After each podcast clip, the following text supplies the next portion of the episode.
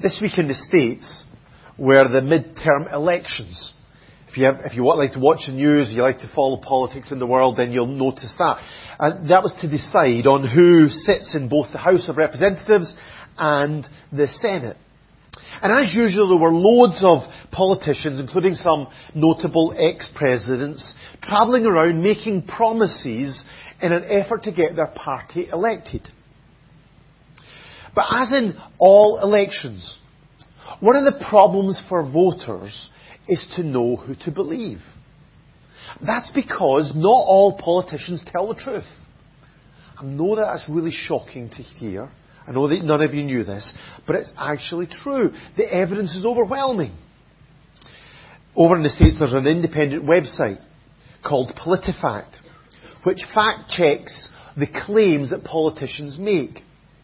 And they say that nationwide, in the States, across the party divide, so not just one party or the other, but all of, all of the politicians, only about 12% of the statements that they check are completely true. 12%. Another 35% are partly true, kind of true, which leaves about 50% or so of all the statements that they check that range between moderately false or mostly false to what they call a pants and fire lie. Now, this problem, of course, is not just with politicians in the United States, is it? Sadly, there are lots of people that experience tells us that we can't really trust what they say. For example, over the, the last couple of months, there have been a number of cheating scandals in a number of different competitions around the world. So, if you're into chess, the 19-year-old uh, grandmaster Hans Niemann was sensationally accused of cheating by the guy that he, he beat, Magnus Carlsen, in a competition in September. It rocked the, the chess world. I am not part of the chess world, but maybe you are. Then the world of competitive fishing. Didn't even know there was a world of competitive fishing, but there is. And that world was, was sent reeling, pun intended, uh, last month after two fishermen were caught putting lead balls in the mouths of the fish that they'd caught to increase their weight to try and win that competition. Ingenious, but pretty dishonest. And then over here in Ireland, there have been many accusations about cheating in the world of Irish dancing, where judges have been accused of receiving text messages from uh, teachers, dance teachers, putting pressure on them to fix the result in favour of their kids. All of this makes you wonder who you can trust. Is there anybody that we can take at their word? Well, the writer of Hebrews says a resounding yes. There is somebody that we can completely depend on. Someone who always speaks the truth. Someone that we can always take at his word. And so we can trust in his better promises and build our lives on them because they are sure and they are certain. So this morning we're going to read from Hebrews chapter 6 and we're going to read from verse 13 to 20 and Alison's going to come up and she's going to read for us this morning. Thank you, Alison.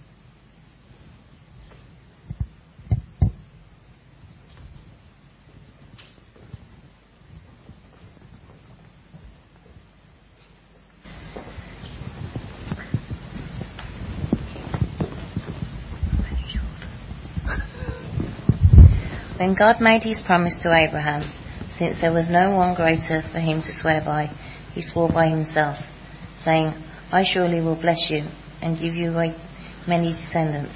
And so, after waiting patiently, Abraham received what was promised. People swear by someone greater than themselves, and the oath confirms it. What is the cause? God wanted to make the unchanging nature of his purpose very clear to the heirs yeah, heirs of what has, was promised. He confirmed it with an oath. God did this by two unchangeable things in which it is impossible for God to lie, who we have fled to take hold of hope, set before us many great encouraged. We have this hope as an anchor of the soul, firm and secure. It enters the inner sanctuary beyond, behind the curtain, where our forerunner Jesus has entered on our behalf. He has become a high priest forever in order of Melchizedek.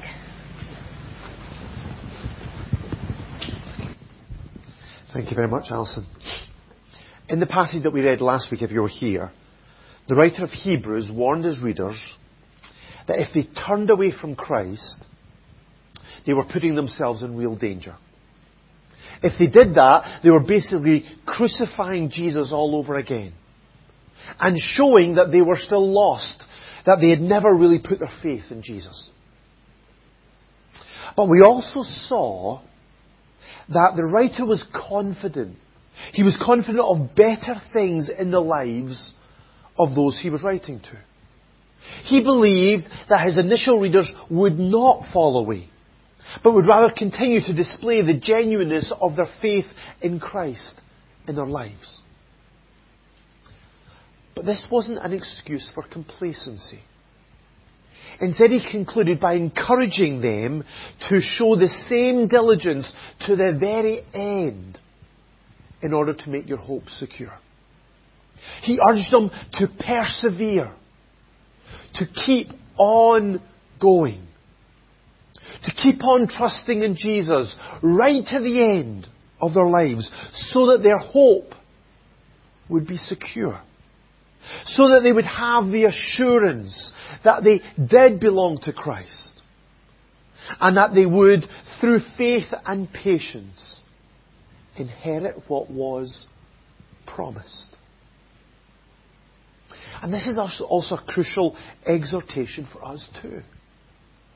In a world where so many people walk away from Christ, we need to keep going. We need to keep believing to persevere in our faith because we know that we have come to share in Christ if we hold firmly to the end the confidence we had at first. We can be sure of our relationship with Christ if we continue to courageously stand with Christ and put our hope in Him. But all of this might sound as if, like our hope in heaven depends on our efforts, depends on our commitment, on whether or not we hold on to Christ. And if that's what our hope was grounded on, then none of us could have any assurance. None of us would have any security. None of us would have any certainty in our lives because we know that our hope, our perseverance, our endurance, that we are not a firm foundation on which to build our lives. We all know our weakness and our limitations. So thankfully that's not the case. Our hope doesn't depend on our perseverance. Instead, it's based on God's promises. And His promise is a promise that we can depend on. The writer showed that by pointing to another hero of the faith. We've already seen in Hebrews in pointing to, to Moses, to the high priest, to Joshua. But here he points to somebody else. For Jewish believers, Abraham was the ultimate example of a man of faith. Because he left his country, his people, his community, and travelled hundreds of miles to Canaan. And he did this just because of a promise from God. This is the promise, Genesis chapter 12.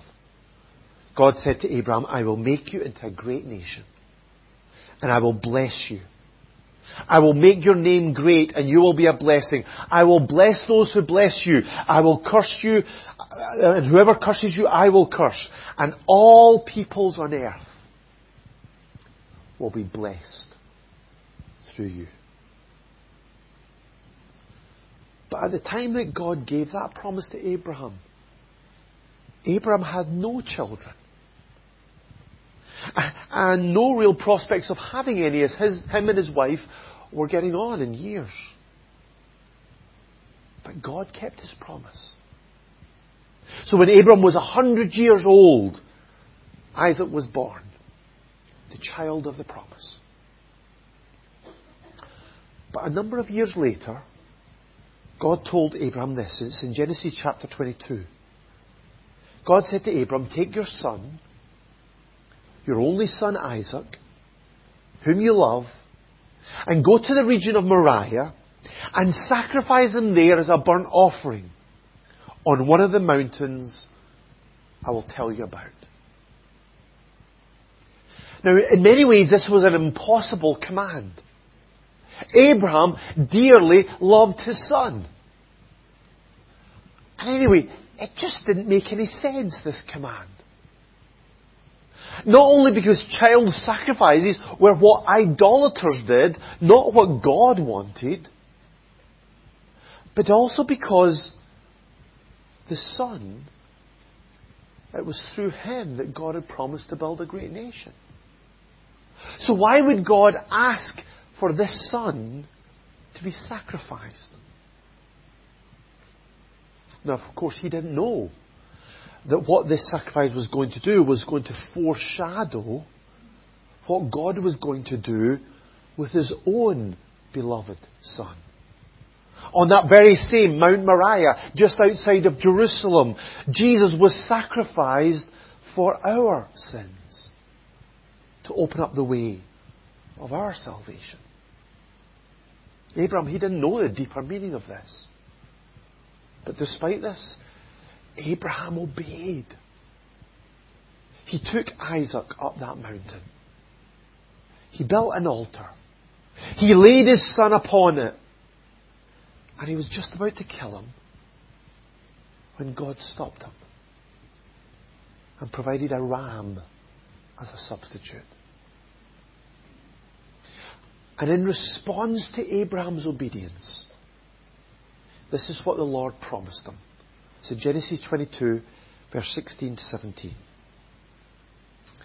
I swear by myself, declares the Lord, that because you have done this and have not withheld your son, your only son, I will surely bless you and make your descendants as numerous as the stars in the sky and as the sand on the seashore.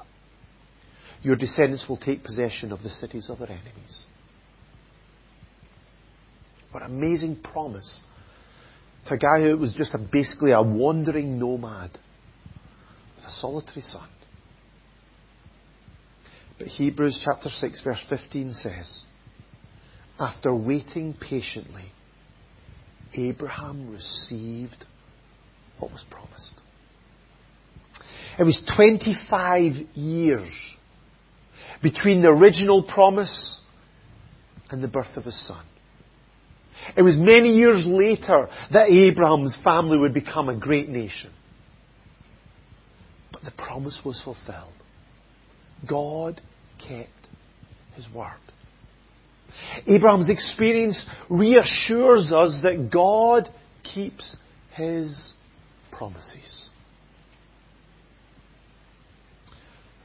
But this promise was not just for Abraham. Neither was it just for his family or the nation that would come from him. It was also a promise of blessing to everybody who would put their faith in his ultimate offspring.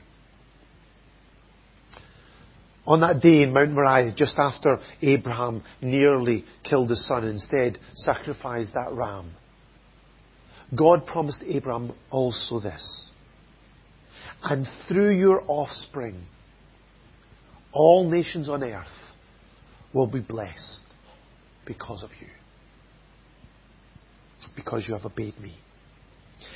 And so if we've put our faith in Jesus, Abraham's promised son, and his willing sacrifice of himself on the cross, then we too are children of Abraham. We too are what the writer calls in verse 17 the heirs, excuse me, the heirs of what was promised. We have come into the blessing that was promised to Abraham. This is the promise that the writer of Hebrews has been writing about right throughout his letter. That Jesus became a little lower than the angels to pay the price of our sin. That he rose again on the third day to declare his, de- his, his defeat of death and the devil.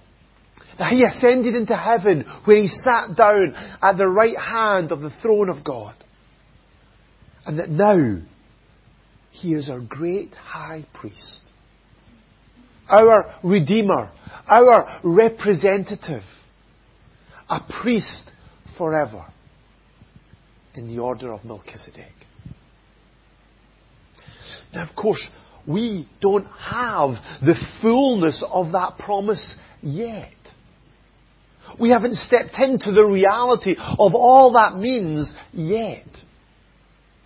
Of course, we do have some of the experience, we have experienced some of the blessings of what it means to be a child of God.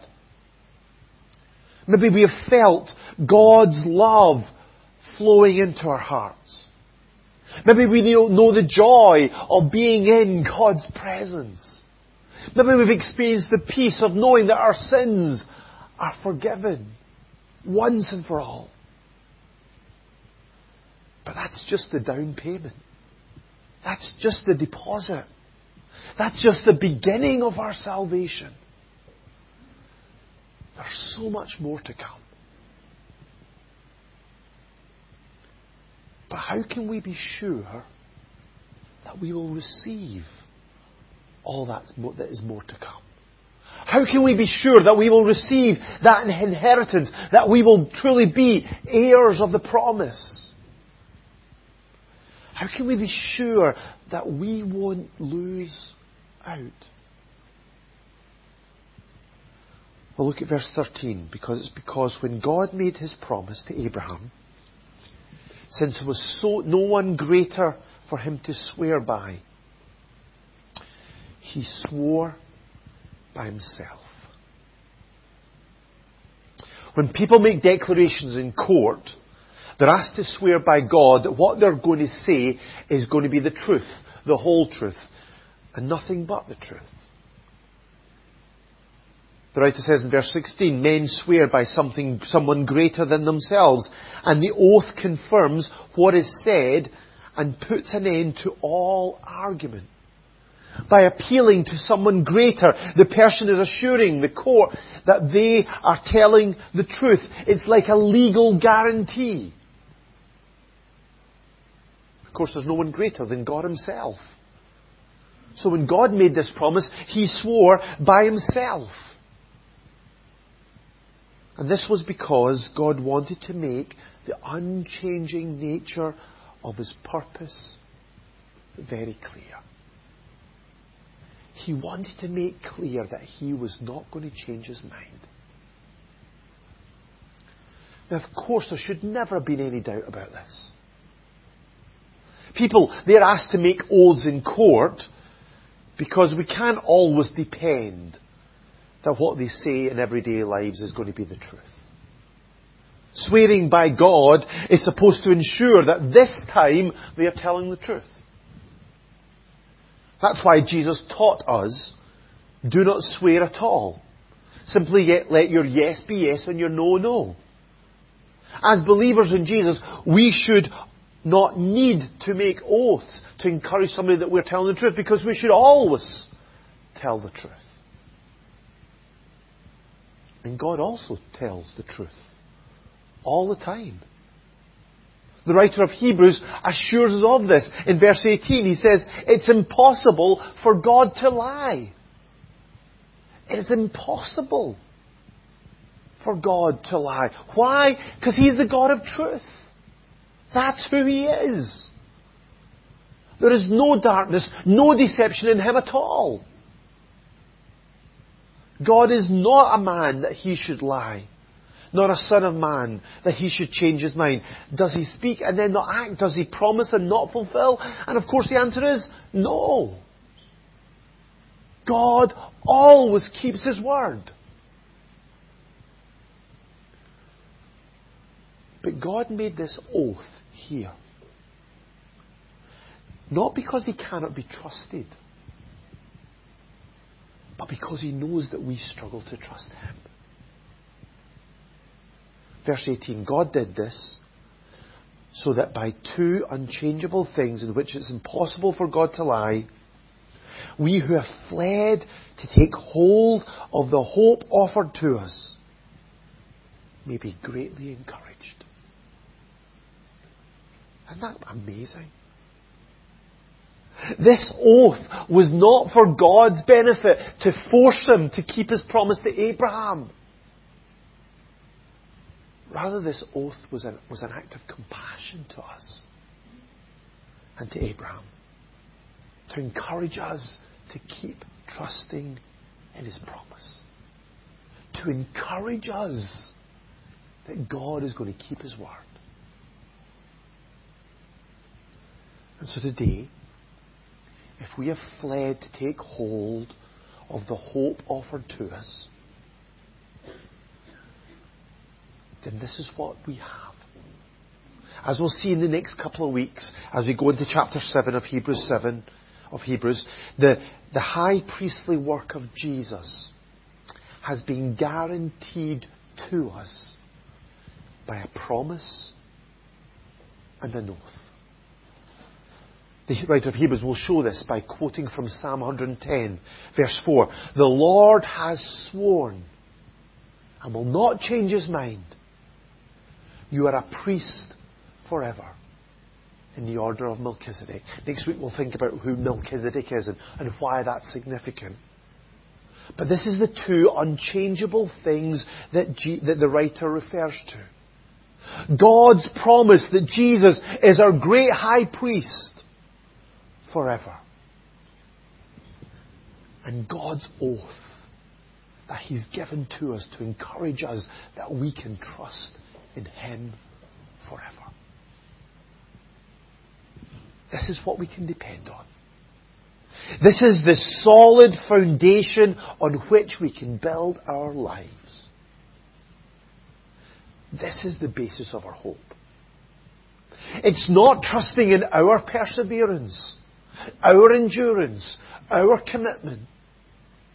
It's not depending on our strength to hold on desperately to Christ to the end. Instead, it's resting on God's unchanging promise and His oath that we have a high priest forever in heaven. This is a sure foundation in our lives. This is, is what the writer calls our anchor for our souls. Look at verse 19. We have this hope. Excuse me. We have this hope as an anchor for the soul, firm and secure. When my brother and his family were over visiting in September, we took, took a trip down to Hookhead Lighthouse. Hope you've all been there. It's a fascinating place. And the weather that day was incredible. Blue sky, calm seas, but it's not usually like that. As a result, the sea around Hookhead, between Hookhead and the Saltee Islands, is what's called the graveyard of a thousand ships. And one of those ships that sank there was the ship called the Tempo, which sank in 1878. And its huge anchor, here, is on display there, just on the way into the, the lighthouse. Such an impressive anchor. It's absolutely massive. But of course, it wasn't enough to save that ship from getting uh, shipwrecked on the rocks just off Hook Head. And many people today are trying to provide their own anchors for their lives. Things that will give them stability and security in this world. That might be their savings and investments, thinking that they give them financial security. It may be their religious activity or their good works. It may be their reputation and their popularity. It may be their health and their fitness. But none of those things are able to combat all of the storms of life. Sooner or later, we will all face challenges that will overcome those things. Because we've, so we need something stronger than those anchors. We need a more certain, a more sure foundation than those things that we can provide. And this is what God has given us. An anchor that's firm and secure. That cannot break. excuse me. And it cannot slip. That no storm can overwhelm it. Nothing in this life or in the life to come. That's because it's an anchor that's secured in heaven for us. Look at verse 19 again. It enters the, the, the inner sanctuary behind the curtain where Jesus, who went before us, has entered on our behalf. That inner sanctuary is, of, course, the, the most holy place. In the tabernacle, in the temple, that was the, the most inner room.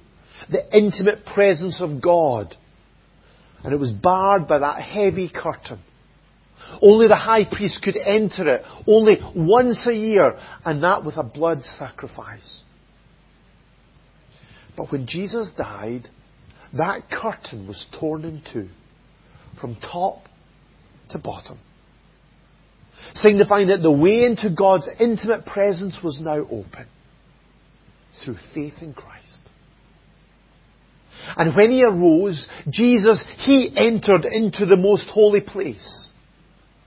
But this time, not an earthly copy in Jerusalem, but the real, eternal, heavenly one. And he did this on our behalf. He did this to guarantee our salvation with his blood. But that verse in verse 20 says not only that he entered on our behalf, but he went before us. He went as our forerunner. He went into that most holy place so that we could follow him someday. So this is the anchor for our souls. This is why we can be sure that we will not be lost. This is why we can be absolutely certain we will not be condemned. Why nothing and no one can ever separate us from the love of God. Why no one can pluck us out of Jesus' hand. It's because we have a Saviour in heaven who paid the price of our salvation in full once for all. And God has promised and guaranteed it with an oath that He is our high priest forever that He is able to save completely those who come to God through Him. So, yes, we do live in an uncertain world. We are surrounded by unreliable people, just like ourselves. None of us know what tomorrow will bring into our lives. And despite the promises that people make, no one can offer us the security and stability that we desperately long for. Nobody apart from God. Yes, we're called to persevere in our faith, but our security is not found in that. Instead, it's based on God's better promise. Backed up with this reassuring pledge that we have a faithful person to rely on. A great high priest who has gone before us into heaven and guarantees that one day he will come back for us so that we can be with him forever. This is a sure foundation. This is the anchor for our souls. This is the reason why today, even although we haven't received all of what God has promised yet, this is why we can rejoice in our salvation. Why we can worship Jesus as our Saviour and as our Lord.